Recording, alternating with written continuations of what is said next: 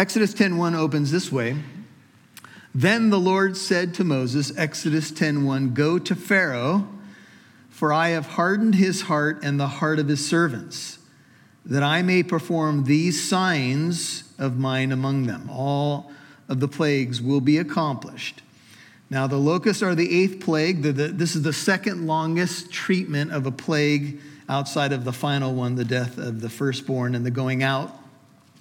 The location is most likely in the court of Pharaoh, not at the Nile, which we've seen a few happen.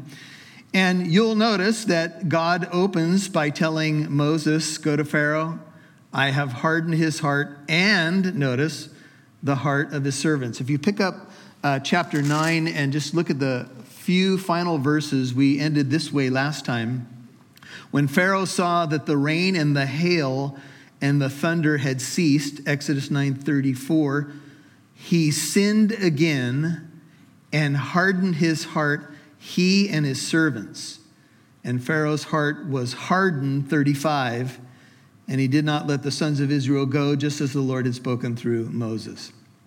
I want you to know, for those of you who are wrestling with the issues of the sovereignty of God and the free will of man, that there is a direct relationship between Pharaoh sinning and the hardening of his heart, so that we would argue that the hardening of the heart is sin, and God does not cause people to sin. So we know that sin by very definition is volitional, amen? That is, if you sin, if you transgress, even if you miss the mark, it's on you. Therefore, the hardening of the heart is both the free will of Pharaoh and his servants, and then God hardens his heart as well. These are both true. There is the free will of Pharaoh and the sovereignty of God. And I know that makes some of your heads hurt a little bit, because you're like, how do you figure that out? And someone once said that free will and sovereignty are two truths taught in the Bible. They both go up like pillars into the sky, and somewhere God puts the roof on it. And I'm not terribly worried about how he puts the roof on it, because I see the Bible teaching both. And I will tell you that we have people in our congregation who may lean more towards Calvinism and others who may not. And this is something worthy of debate, but never should it be an issue of division. And if people get militant about pet doctrines and lose sight of the bigger mission of us as God's people, we have lost our way. Whether it's in the realm of Calvinism and Arminianism, whether it's in the realm of spiritual gifts or the baptism of the Holy Spirit, I've watched this for the last 30 years. And I can debate eschatology with friends of mine. I can debate soteriology. And at the end of the day, we are still brothers and sisters in the Lord. Amen? And if we allow the enemy to get a foothold in these areas that really ultimately we would say, of course, essentials, we got to die on that hill, but in non-essential areas, we got to give charity. Charity. That's a word we got to get back, because there's enough division going on in the church without this other issue becoming a problem. And so no doubt Pharaoh sinned, his servants sinned. You might want to just note Exodus 9, 34, 35. I took you to Romans 1 in a previous message and told you that there is something to consider here with Pharaoh, where God gave them over three times, from Romans 1, 24 all the way to verse 32. God gave them over three times. Whatever you think the initiator is and all of that, I'll let you wrestle with it. But Pharaoh sinned, his servants sinned. Certainly his heart should have been soft to God by now, but it was not. And so God says, I'm going to do all of my signs. I'm going to do them for my glory. I'm going to do them. You can check out 9:16. Just go back for a moment, and we'll kind of close the book as we move forward.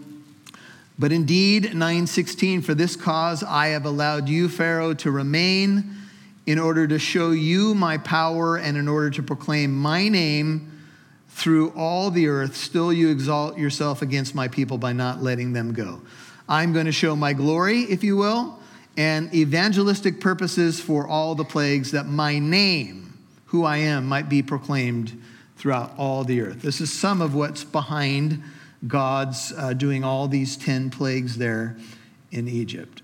And so he says, I want you to go to Pharaoh. I've hardened his heart, the heart of his servants, 10:1, that I may perform these signs of mine among them.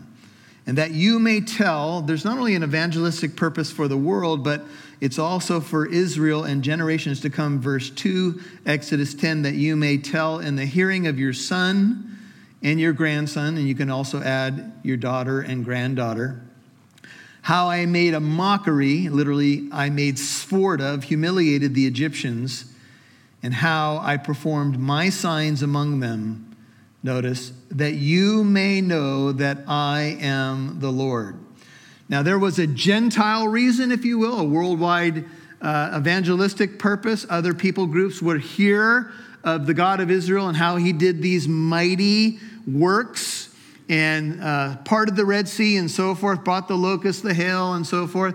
And people would hear about the name of God because God so loved the world, not just Israel, the world, that he gave his only begotten son.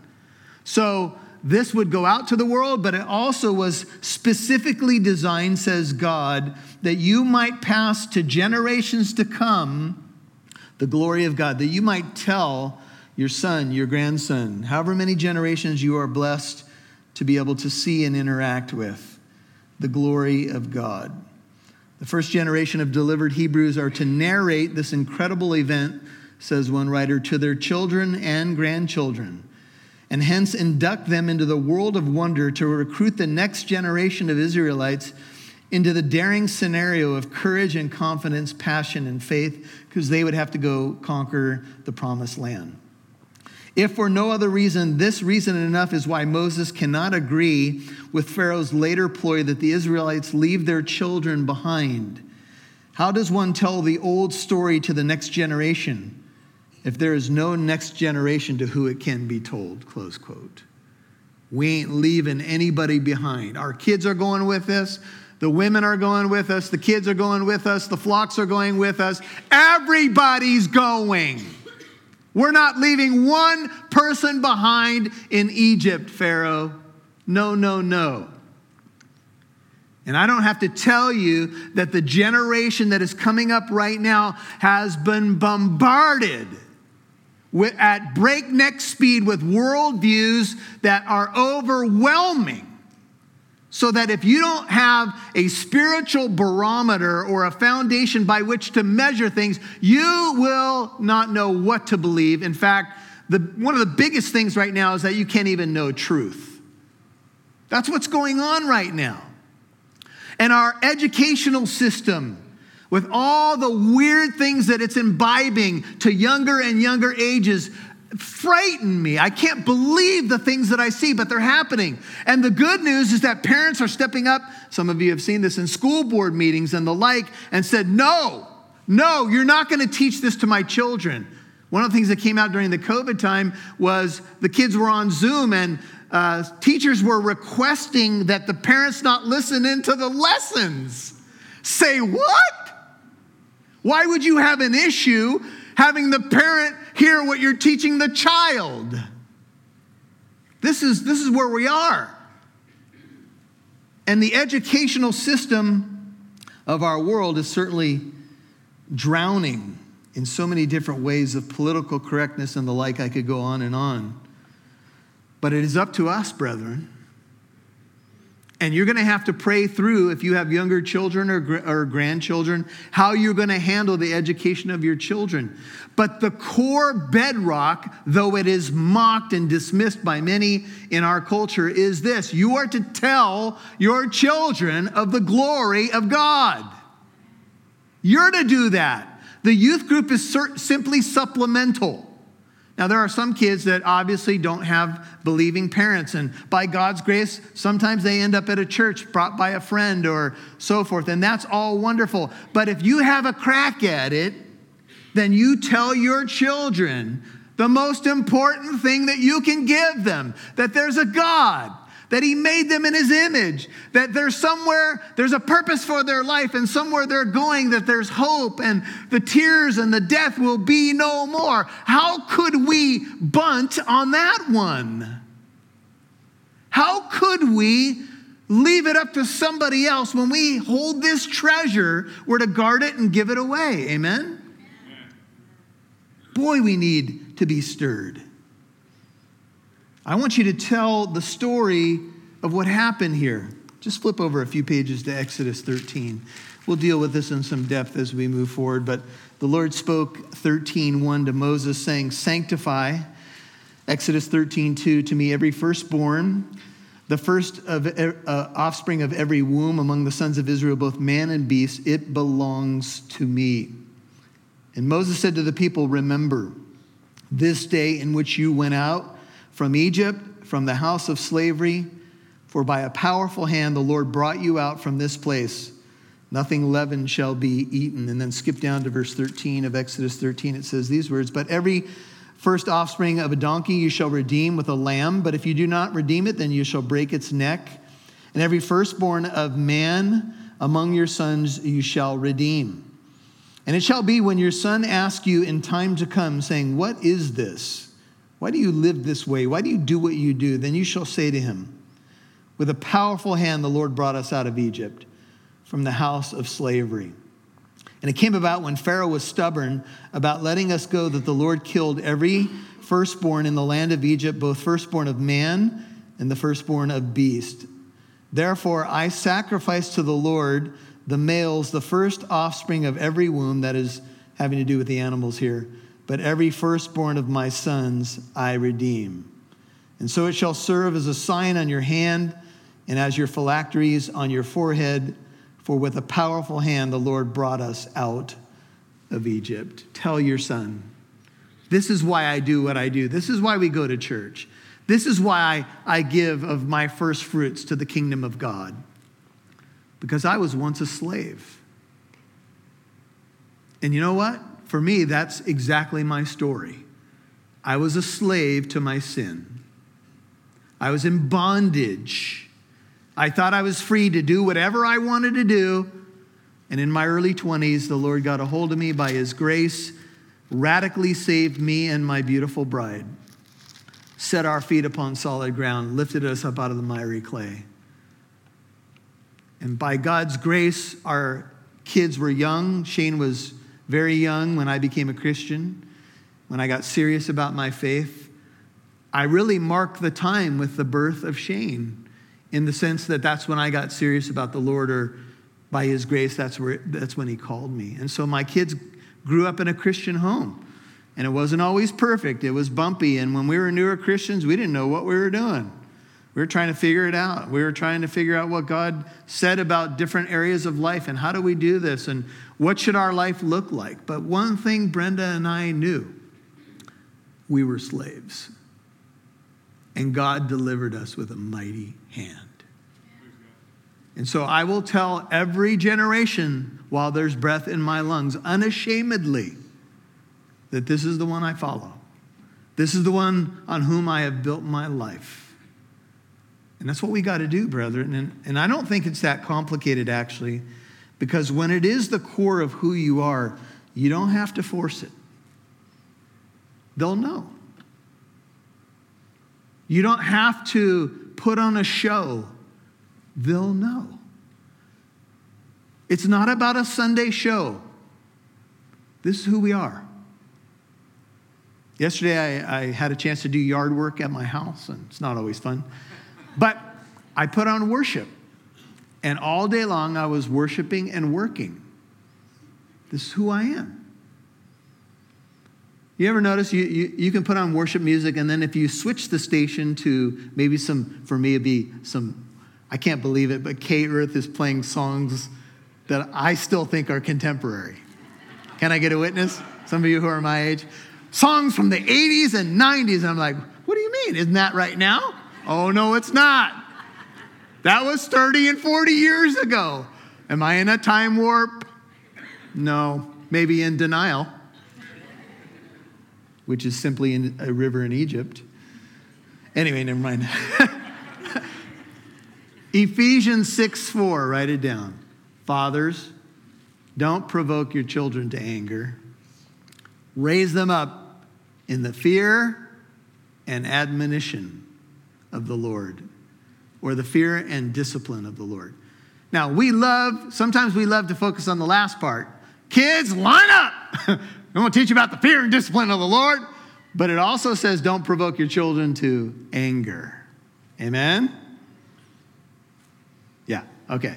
I think you guys are out there. We got to find a way. 1 Peter 3:15, sanctify Christ as Lord in your hearts, always being ready to give a defense, an answer, a reason for the hope that you have, yet do it with gentleness and respect. Here's the implication that my life would actually beg the question. Amen? That someone would watch me live and say, why is it that you live that way? Why do you talk that way? Why don't you curse like everybody else does? Why don't you do this like everybody else does? And it shouldn't just be the why don't I do. It should be also why I do what I do. Why do you love that way? Why would you sacrifice that way? Why would you do what you do? Why do you read that Bible, et cetera, et cetera? You can fill in the blanks. Tell the story. It's the most important thing you can do. And Moses and Aaron went to Pharaoh, verse 3, and said to him, thus says the Lord, the God of the Hebrews, how long? There's almost an implication of astonishment from Moses. Moses has to be watching Pharaoh and thinking, how long is this guy going to do this? How long will you refuse to humble yourself before me? Notice the issue with Pharaoh is pride. Let my people go that they may serve me. It's either humility or humiliation, Pharaoh. How long are you going to continue to resist and fight? If you refuse to let my people go, behold, we're moving from lessons now to locusts. Tomorrow I will bring locusts into your territory. And they shall cover the surface of the land. They're going to blanket everything. So that no one shall be able to see the land. They shall also eat the rest of what has escaped, what is left to you from the hail. We would assume, of course, the hail is melted away now. And they shall eat every tree which sprouts for you out of the field. This is going to be a locust layover. They're going to be covering everything. They're going to finish off what the hail didn't destroy. And it's even worse. Your houses shall be filled, and the houses of all your servants, and the houses of all the Egyptians, something which neither your fathers nor your grandfathers have seen from the day they came upon the earth until this day. And Moses turned his back, literally, and went out from Pharaoh. Here's the record. Moses laid out the reality of the eighth plague to Pharaoh. There was no recorded response. But, of course, Pharaoh continues to harden his heart. Moses shares the details. He turns around and walks out. It connotes leaving in opposition with no happy resolution. It's like Moses already knows that Pharaoh's not going to cooperate. So he tells him of the next plague, and he turns his back and walks away. And to me, I find this somewhat symbolic of God's interaction with Pharaoh. Because remember that Moses, this is, I think, chapter 7, verse 1, would be as God to Pharaoh. And Jesus, when he sent out the 12 and then the 70, he said, basically, those who receive you, receive me. Those who reject you and your word, reject me and my word. You are my representatives. You are my ambassadors, as though God were pleading through you. 2 Corinthians 5, verse 20, for people to be reconciled to God. And when Moses turned, when he gave Pharaoh the details of the next plague and turned his back and left, he becomes a picture of what God has done with Pharaoh.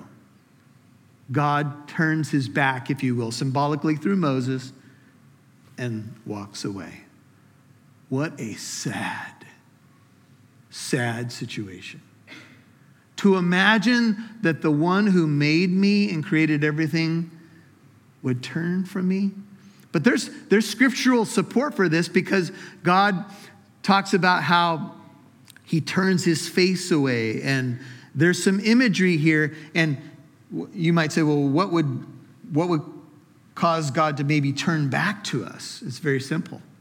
It's one word: repentance. which is always mingled with humility, because one won't repent unless they humble themselves. Amen. True repentance is going to be mingled with humility. That will always turn God's face back to you. Think about it on a human level. When somebody's proud and puffed up, and they won't hear anything, what do you typically, at some point, you just say, okay, if you won't listen, then I guess we ain't talking anymore. But when someone humbles himself and says, you know what, I'm sorry, let's make this right. It's a very simple resolution. So this is the only time in the accounts of Moses' encounters with Pharaoh that he is described as turning and leaving Pharaoh. And I believe it becomes a picture. And so the locusts are coming. In her memoirs of her life as a young pioneer, Laura Ingalls Wilder recalls the day that a strange dark cloud descended on the Minnesota prairie. Plunk, something hit Laura's head and fell to the ground. She looked down and saw the largest grasshopper she had ever seen, and essentially locusts are grasshoppers. The huge brown grasshoppers were hitting the ground around her, hitting her head and her face and her arms. They came thudding down like hail. The cloud with hailing grasshoppers, the cloud was grasshoppers. Their bodies hid the sun and made darkness. Their thin, large wings gleamed and glittered.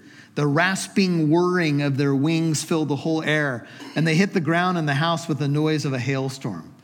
Laura tried to beat them off. Their claws clung to her skin and her dress. They looked at her with bulging eyes, turning their heads this way and that. Mary ran screaming into the house. Grasshoppers covered the ground. There was not one bare bit to step on. Laura had to step on grasshoppers, and they smashed, squirming and slimy under her feet. Grasshoppers beat down from the sky and swarmed thick over the ground. Their long wings were folded, and their strong legs took them hopping everywhere. The air whirred, and the roof went on, sounding like a roof in a hailstorm. Then Laura heard another sound, one big sound made of tiny nips and snips and gnawings. The grasshoppers were eating. You could hear the millions of jaws biting and chewing. Day after day, grasshoppers kept on eating. They ate all the wheat. They ate all the oats. They ate every green thing, all the garden and all the prairie grass. The whole prairie was bare and brown. Millions of brown grasshoppers whirred low over it.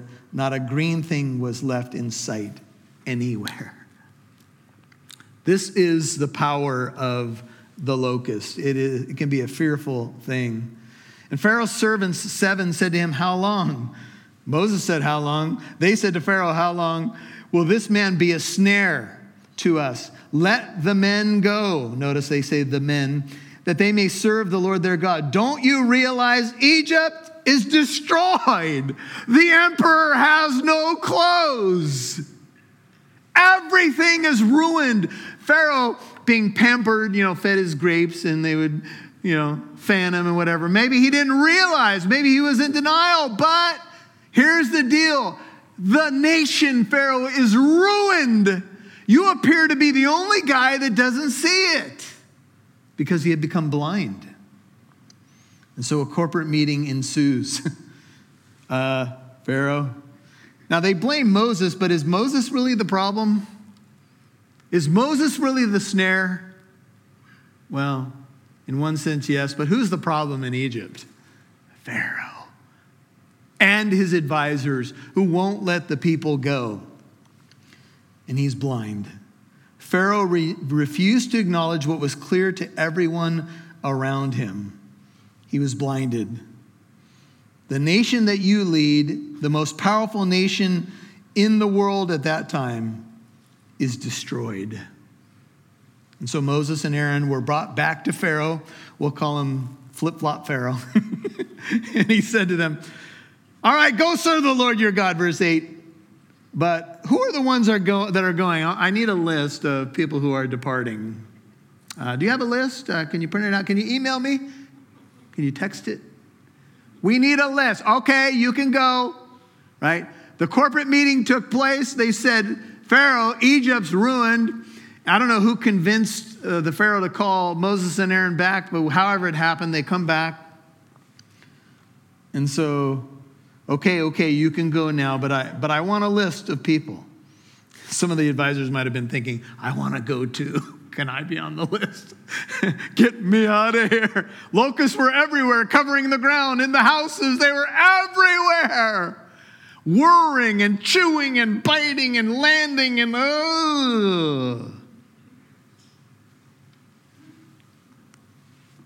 And Moses said, we'll go. We shall go. This is emphatic. With our young and our old, with our sons and our daughters, with our flocks and our herds, we will go. For we must hold a feast to the Lord. And sarcastically, Pharaoh says these words, thus may the Lord be with you if I ever let you and your little ones go. Take heed, for evil is in your mind. This could be rendered, some scholars say, evil's in store for you. But he said to them, ESV, the Lord be with you if ever I let you and your little ones go. Look, you have some evil purpose in mind. NIV, the Lord be with you if I let you go along with your women and children. Clearly you are bent on evil. You're not all going. This is flip-flop Pharaoh. You're not all going. The men can go. But evil awaits you. I know what you're up to. I'm not going to fall for it. This, I tell you what, Pharaoh's a disaster. He's having a bad hair day, and he doesn't have any hair from what we know about Egyptian history. Pharaoh's reply, a little difficult language in verse 10, is full of scorn and anger. How could I ever give in to so extravagant and outrageous demand as this? Not so. Go now, the men among you, 11, and serve the Lord, for that is what you desire. You want to go to that mountain and worship the Lord, all right. But only the men among you. So they were driven out from Pharaoh's presence. He said something like this, get out of my office. I'm sick of you. All right, your men can go. He can't bring himself to say everybody can go, the young, the old, the women, the children. In Egyptian worship, doing a little reading on this, apparently only the men were really involved in their worship. So maybe Pharaoh thinks, well, all you really need is the men, but that's not the Bible. The Bible's centered around family worship, and certainly men have leadership within the family. And by the way, men are supposed to lead their families toward Christ. And though they have leadership in that still, it's a whole family affair. And so everybody's got to go. Another proposed compromise. Listen to the following from a concerned voice. The men can go, but not the kids. Pharaoh told Moses that the adults could go into the wilderness and sacrifice, but they were to go without the children. Pharaoh suspected undoubtedly that if Israel would go 3 days' journey into the wilderness, they would keep going. He wants to stop them. And he knows that if he keeps the children, the adults will come back. Just as Pharaoh tempted and tested Moses with compromise, so the child of God today is tempted with compromise. Children all across the country are being brought up in an educational system that is absolutely contrary to the teachings of Christianity. The child of God is told that he must learn to get along in the world, make all the money he can, and get involved in the world. I've been a pastor for over 30 years, says this voice. And again, I've seen Christian parents want the best for their children. They want them to have the best education. They want them to succeed and be rich. One after another has fallen and departed from the Lord. Many members of churches have served, have lost their children to the world. Wanting the best, in quotes, of the world for their children is the most subtle temptation that can come to Christian parents. What do you expect, my friends, says this writer, when you send your children to these worldly institutions and they come home thoroughly brainwashed? Why do you say, my, how could he do that when he was brought up in a Christian home? The problem is that he was not actually raised in a Christian home. The parents of many young people may be lovely Christian people, but they did not really train their children in Christian precepts and values. They were so anxious and ambitious for them to get on in the world that they lost them. Moses and Aaron would not accept Pharaoh's compromise, and this made him angry. His anger did not accomplish a thing, however. because another plague was about to begin. Do you know who said that? J. Vernon McGee in 1975. There's nothing new under the sun, brethren. And in one sense, that kind of sobers me, that whole quote, because after I read that quote, I want to say, and all God's people said, ouch. Amen? Because we want the best for our kids, but you got to know that, and this is even true now with so-called Christian universities, whether or not they're going to be founded in a Christian worldview is questionable at best even there, let alone a secular university. See, universities that were once Christian and trained pastors, Yale, Harvard, they're gone. Their history that was embedded and founded in Christian principles is now either hidden or wholesale denied. And if McGee said that in 1975, that also gives me hope, because that means that every time we look at a younger generation as older people, we sometimes think, oh, that's it, it's over now. They're gone. Locusts. Not necessarily. Because there can be a revival. There can be another great awakening. There can be a Jesus movement in our day as well. Amen? And so the locusts came up over all the land of Egypt and settled in the territory of Egypt, 14, and they were very numerous. That's an understatement. There had never been so many locusts, nor would there be so many again. Now we have some pictures of locusts that I wanted to show you. And let me just take you through a series of a few photos so you can see. They're pretty cute, right? Close-up shot of the locust, which essentially are grasshoppers. Let's go to the next one. This gives you an idea of when they come into an area, how dense, how many of them. It's very difficult to deal with. Let's go to the next slide. You can see another shot. Whatever you're trying to whisk them away with is probably going to not do much. And then finally, let's go to the next one. You can see when they gather on something like a tree like this, it's difficult to see the tree anymore. And when they're all eating and chomping, it's an eerie sound. It's also a scary reality that to try to deal with them once they've swarmed into an area it's tough to do.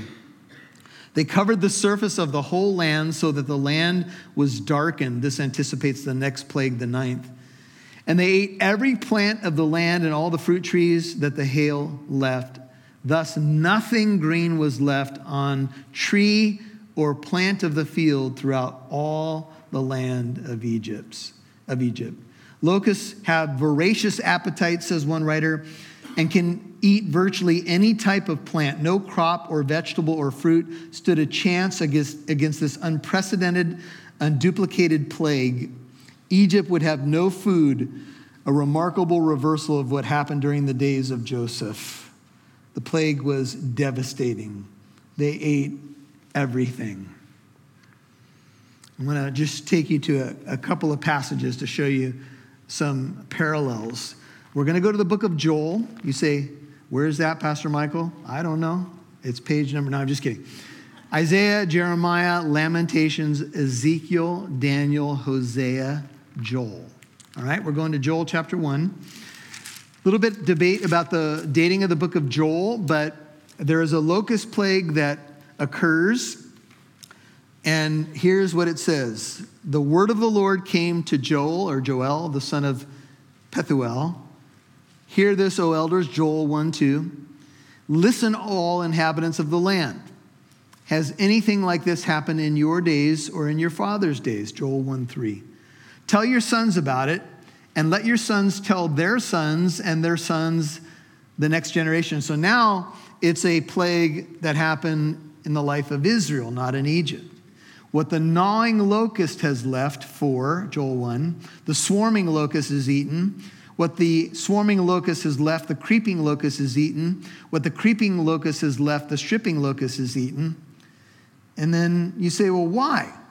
Notice, awake, drunkards, and weep, and wail, all you wine drinkers. on account of the sweet wine that is cut off from your mouth. Now, we know that Israel's issue was idolatry, and that's why judgment often came to the land. But here, Joel says, there are a bunch of people abusing alcohol. And this was one manifestation of ancient worship.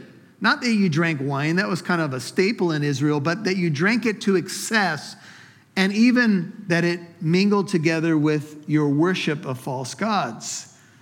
And many scholars believe that the locust plague is a type of the day of the Lord, the ultimate judgment in embryo. It's a foreshadowing. And even maybe in the Assyrian invasion of Israel, or more specifically in the Babylonian invasion of Judah. For a nation has invaded my land, Joel 1:6, mighty and without number. Notice how it's described. Its teeth are the teeth of a lion. The locust foreshadows something worse, and it has the fangs of a lioness. It has made my vine a waste, my fig tree splinters. It has stripped them bare and cast them away. Their branches have become white. Wail like a virgin girded with sackcloth for the bridegroom of her youth. The grain offering and the libation are cut off from the house of the Lord. The priests mourn, the ministers of the Lord. The field is ruined, the land mourns, the grain is ruined. This gives you images of makes you think of Egypt. The new wine dries up. Fresh oil fails.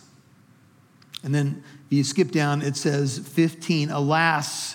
Notice how it moves into day of the Lord imagery. Alas for the day of the Lord is near. It will come as destruction from the Almighty. God is given the credit for the invasion.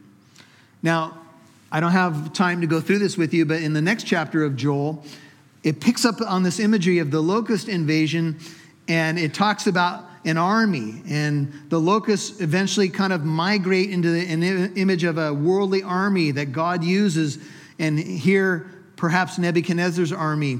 And look at verse 6 of Joel 2. It says, before them, that army, the people are in anguish. All faces turn pale. They run like mighty men. They climb like the wall like soldiers. They each march in line, nor do they deviate from their paths. They do not crowd each other. They march everyone in his path. When they burst through the defenses, they do not break ranks. Scary invading army. They rush on the city. They run on the wall. They climb into the houses, images that are captured in the locust, but now in this army. They enter through the windows like a thief. Before them, the earth quakes. The heavens tremble. The sun and the moon grow dark, and the stars lose their brightness. And the Lord utters his voice before his army. Surely his camp is very great, for strong is he who carries out his word. The day of the Lord, it's indeed great and very awesome, and who can endure it? But keep reading. Yet even now declares the Lord. What does he say? Return to me with all your heart, with fasting, weeping, and mourning. Rend your heart and not your garments. Now, return to the Lord your God, for he is gracious and compassionate, slow to anger, and abounding in loving kindness, and relenting of evil. Who knows whether he will not turn and relent and leave a blessing behind him, even a grain offering and a libation for the Lord your God. What's the solution when locusts come? Rend your heart and not your garment. Get right with the Lord, and the Lord will heal you and even leave a blessing behind. Look, there are times when God gets our attention, and it can be tough to deal with, and the world has been reeling with things. I just read to you a locust report from a year ago, not to mention the coronavirus and everything that's happened in the world. And God says, you know what? If you just simply turn to me, maybe I'll leave a blessing behind me. I want to show you one other. This is very intriguing. It's all the way in Revelation 9. This is probably the scariest chapter in the Bible. And I had to share it with you because it connects. Revelation 9:1. The fifth angel sounded, and I saw a star from heaven which had fallen to the earth, and the key of the bottomless pit was given to him. And he opened the bottomless pit, Revelation 9:2, and smoke went up out of the pit like the smoke of a great furnace. The sun and the air were darkened by the smoke of the pit. And out of the smoke came forth locusts, Revelation 9:3, upon the earth.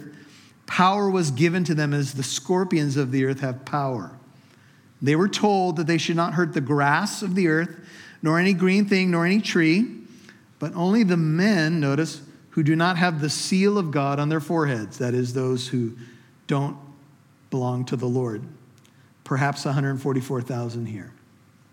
And they were not permitted to kill anyone, but to torment for 5 months, and their torment was like the torment of a scorpion when it stings a man. And in those days, men will seek death and will not find it, and they will long to die, and death flees from them. Now notice this. And the appearance of the locust was like horses, so obviously not an actual locust, prepared for battle. On their heads, as it were, crowns like gold. Their faces were like the faces of men. They had hair like the hair of women. Their teeth were like the teeth of lions. And they had breastplates like breastplates of iron. And the sound of their wings was like the sound of chariots of many horses rushing to battle. Some see and hear the Roman army as it destroys Jerusalem in AD 70. And they have tails like scorpions and stings, and in their tails is the power to hurt men for 5 months. They have a king over them, the angel of the abyss. His name is in Hebrew Abaddon, and in the Greek his name is Apollyon. The first woe is past. Behold, two woes still are coming after them. Of course, I think you would see in this now a last day's judgment, the day of the Lord judgment. Ultimately, you could see foreshadowings of the ultimate day of the Lord, but the book of Revelation depicts a day of the Lord when God's judgment finally falls on an unbelieving world. And thank God the church is not here, and thank God the remnant of Israel is marked out for protection. Praise the Lord. You don't want to meet these characters in a dark alley. You don't want to meet them in any alley, do you? All right, we'll go back to Exodus. Let's see what Pharaoh does. So Pharaoh said the men can go. He got obviously prideful and all of that. 16, Exodus 10. But when the locusts came, Pharaoh hurriedly called for Moses and Aaron. And notice what he said. He said, I have sinned against the Lord, your God, and against you. Wow, that's very similar to the confession of the prodigal son in Luke 15. Now, therefore, please forgive my sin only this once. Pray for me, make supplication to the Lord your God, that he would remove this death from me. Like a lot of people in crisis, Pharaoh called for a minister. Modern application, right? I'm in trouble. Don't we have that pastor's phone number still? Can he come over here? Talk to the big man upstairs? Yeah. Okay, I've sinned. The Egyptians worship the false god Min, M-I-N, the patron of the crops. He wasn't having a good week. Min worshipers held an annual festival. It was called the Min Festival. Just kidding. I don't know if it was, but it lasted only a minute, and it was minimal. Yeah, I know. But you needed some humor after the Revelation 9 thing, right? So, get this. The festival may have been happening during the eighth plague. Isn't that funny? Oh, men, wait a minute. Let's whatever. And the locusts came in right during the festival. And all the gods that are supposed to protect the flocks took a vacation. You got to find some humor here, right? Isis was their goddess of life who prepared flax for their clothing. Nepri was the goddess of grain. Anubis, the guardian of the fields. Senehen, another false god, was the divine protector against pests. They're all having a bad week. And Pharaoh says, okay, I've sinned. Take away the deadly plague. Godly sorrow, godly grief. There's a sorrow that is according to the will of God that produces repentance without regret, 2 Corinthians 7:10, leading to salvation, but there's a sorrow of the world that produces death. Listen to this. Guilt says, I'm sorry I did it. Sorrow says, I'm sorry I did it to him. Guilt is feeling sorry for one's sins because they are destroying one's own life, i.e., I got caught, I got consequences. Sorrow is feeling sorry for one's sins because they grieve and break God's and others' hearts.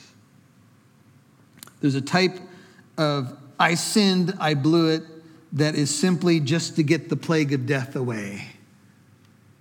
And then I walk away.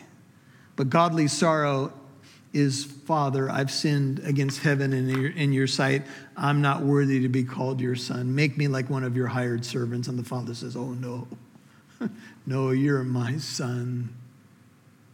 And we're going to have a party, and we're going to put the best robe on you, and we're going to kill the fatted calf, and we're going to celebrate because this son of mine was dead, and he's begun to live again. That's godly sorrow. And so Moses went out from Pharaoh, made supplication to the Lord, and the Lord shifted the wind to a very strong west wind, took up the locusts, and drove them into the Red Sea, which is going to happen to the Egyptian army. This is a foreshadowing. They're all going to drown in the sea. Not one locust was left in all the territory. But the Lord hardened Pharaoh's heart, and he did not let the sons of Israel go. Why don't you turn to 2 Chronicles 7, and we're done. Worship team, if you can come on up, prepare yourself for the last song, 2 Chronicles. So go a little bit to your right. You got 1 and 2 Samuel, 1 and 2 Kings, 1st and 2nd Chronicles. Let's go to 2nd Chronicles 7. This is the dedication of the temple under Solomon. He has completed what David had in his heart. And Solomon prays and dedicates the house to the Lord. And here's what the text says. And let's just keep this in mind for the issue of the locusts and what Israel was called to do. So the Lord's glory filled the house. 2 Chronicles 7:1. Priests couldn't even enter the house because the glory of the Lord filled the house. Boy, I tell you, that's what I cry for every Sunday. Oh, Lord, let people minimally say, surely God is in this place. Let them see your glory. So here's what it says. The Lord appeared to Solomon, 12, at night and said to him, I've heard your prayer, and I have chosen this place for myself as a house of sacrifice. If I shut up the heavens so that there is no rain, if I command the locusts to devour the land, or if I send pestilence among my people, and my people who are called by my name, humble themselves and pray. Seek my face and turn from their wicked ways. I will hear from heaven, will forgive their sin, and heal their land. Now my eyes shall be open and my ears attentive to the prayer offered in this place. Sweet sister in the Lord, a couple of weeks ago, joined us for worship. She's a member of another congregation. She's always an encouragement to me, and she said these words to me. She said, Pastor Michael, you did a great job with the message, and you had everybody to the point where we needed to repent. And I sure wish that you would have called upon us to repent. And I was like, woo, say it, girl. And there are times when we as the church hear a message like this and we look at everything else out there, right? Okay, if only they would repent, if only he or she would repent, if only they would get it together. We got no control of that stuff. But what we can say, Lord, is if there's stuff in my life that's got to go, so I can become more like Jesus, I can tell the story of your glory, I can become more consecrated to your purposes. Help me to humble myself and pray. Father, thank you for the patience of God's people to hear this message. It's not an easy one, but It's a powerful one, and we are to tell the story of your deliverance. And here's the good news. The good news is that we've already been delivered from the locust of death. Because in the gospel, we are free. The book of Exodus is a book about salvation, and it is our story because it foreshadows the coming Passover lamb who would purchase our redemption, call us out of Egypt, out of the world, call us into the promises. And all your promises, we sang it earlier, are yes and amen in Jesus. We already have them. We have the down payment of the Holy Spirit. You're doing a work. You are no longer counting our sins against us. Yet, Lord, we know. In the book of Revelation, in chapters 2 and 3, as you spoke to different churches, several of them, you said, repent and return to your first love. And that, I believe, is the area where all of us could say, Lord, I just want to love you more, love you better. We love because you first loved us. Thank you for your awesome love. Thank you for the freedom of the gospel. Thank you for the beauty of redemption. Thank you that nothing will ever separate us from your love. Help us draw near to you. And if you are not a believer, or maybe you feel like you've been a prodigal, this would be a wonderful time just to say, Lord Jesus, save me. I believe in your death on the cross, your resurrection from the dead. Be my King, be my Lord, be my Savior. I want to follow you. The Lord will give you the right words because he looks at the heart. Thank you, Lord, that you love us so wonderfully and beautifully. Bless your people. Leave a blessing behind today, please. Because that's who you are. You're the God full of compassion and mercy. Thank you for your mercies. Let them shower over your people today. In Jesus' name.